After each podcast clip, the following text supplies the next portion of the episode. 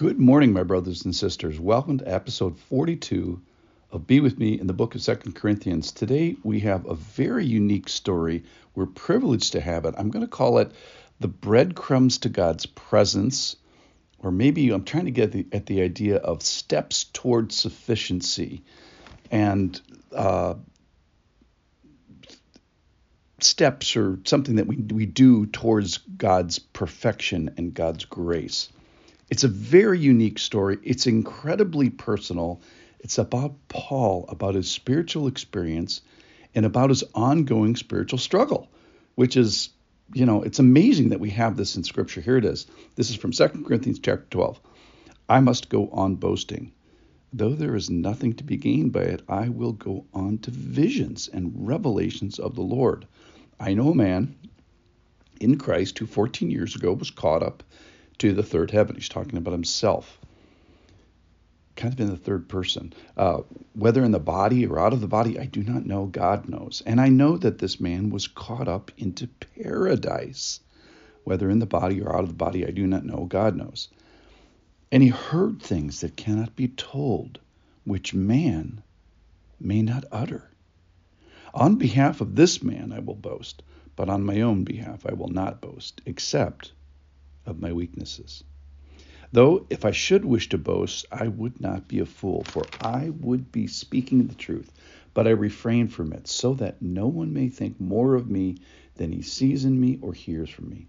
So, to keep me from being conceited because of the surpassing greatness of the revelation, a thorn was given me in the flesh, a messenger of Satan to harass me, to keep me from being conceited. Three times I pleaded with the Lord about this, that it should leave me, but he said to me, the big conclusion My grace is sufficient for you, for my power is made perfect in weakness. Therefore, I will boast all the more gladly of my weaknesses, so that the power of Christ may rest on me. For the sake of Christ, then, I am content with weakness, insults, hardships, persecutions, and calamities. For when I am weak, then I am strong.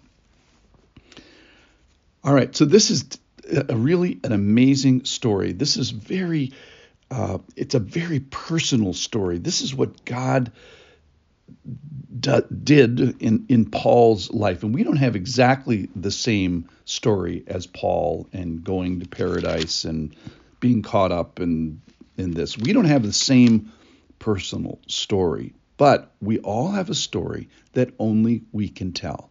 We all have a story of God, of interaction with God. And we all have an intimacy of a story that only you can tell. So it's kind of the, the idea is where is God meeting you, just like he met Paul? Where's this pointy end of spiritual conviction for you right now? And if you started a story that started something like, hey, well, I've got this thorn. Well, what's what's your thorn and what's what's going on with it? So there's it's a very personal, intimate story, and Paul shares it. Secondly, we we see in him the other peep. It's personal. Second thing is it's painful. Is it's described as a thorn. So he could say, you know, more specifically about what it is, but he just describes it as a thorn. I think for our our our benefit, our blessing, say, hey, wait, I got a thorn too. It might not be exactly the same one as Paul, but I have a, something that causes me pain um, in in my spiritual life. The pain then drives him to pleading. So Paul says, and he would agree with, with, with you, I don't like this thorn. I want this to go away. This thing hurts, and I don't like it and he brings it before the Lord. And the cool thing about it is the Lord understands and the Lord sees this and the Lord knows that it is painful, number one, and that Paul is pleading with it and that it's going to demonstrate his presence here in a second. We'll get to that one.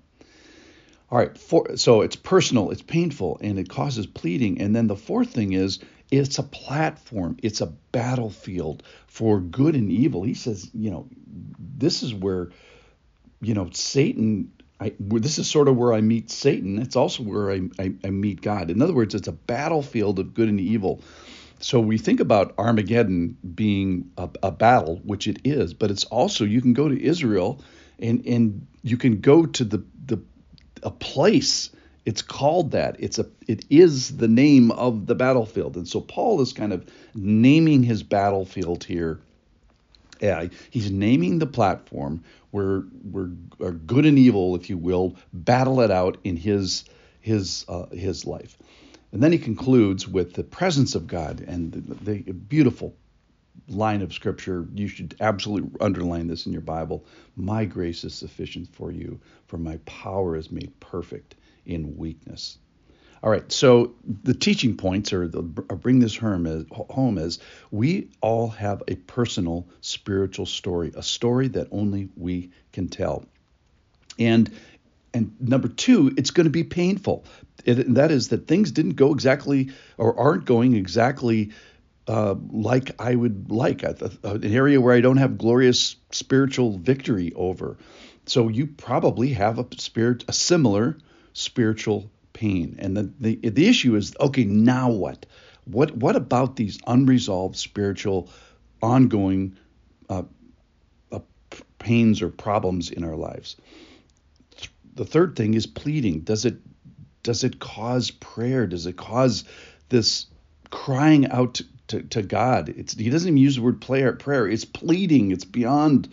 It's you know a little bit more desperation. And fourthly, this is the this is the place, the the personal battlefield, the platform, if you will, where the pointy end of spiritual conflict is happening in in my life. There's a place in all these, you know, war movies, uh, medieval kind of war movies, where the sheaths are uns un, the swords are unsheathed. There's actually a sound that every single movie has. It's like, okay, this is the place we're going to fight over this. And to, what is that?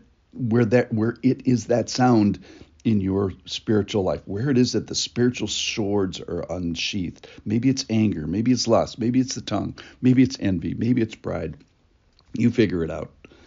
And then it's ultimately going to result. So if we do all these things you know, sort of right, recognize our own story, recognize that it's painful, plead with the Lord, and uh, be ready to do battle in the pointy end of spiritual conflict in this uh, in this platform or this place, and then finally receive the presence of the Lord. Know that He's there. Know that He's in the in the battle. He says to Paul, "My grace is sufficient for you. My power is made perfect in weakness." We didn't even have time to get there because we're still in the we're still in the battle. Stick around. We'll probably talk about this tomorrow too. Thanks for listening.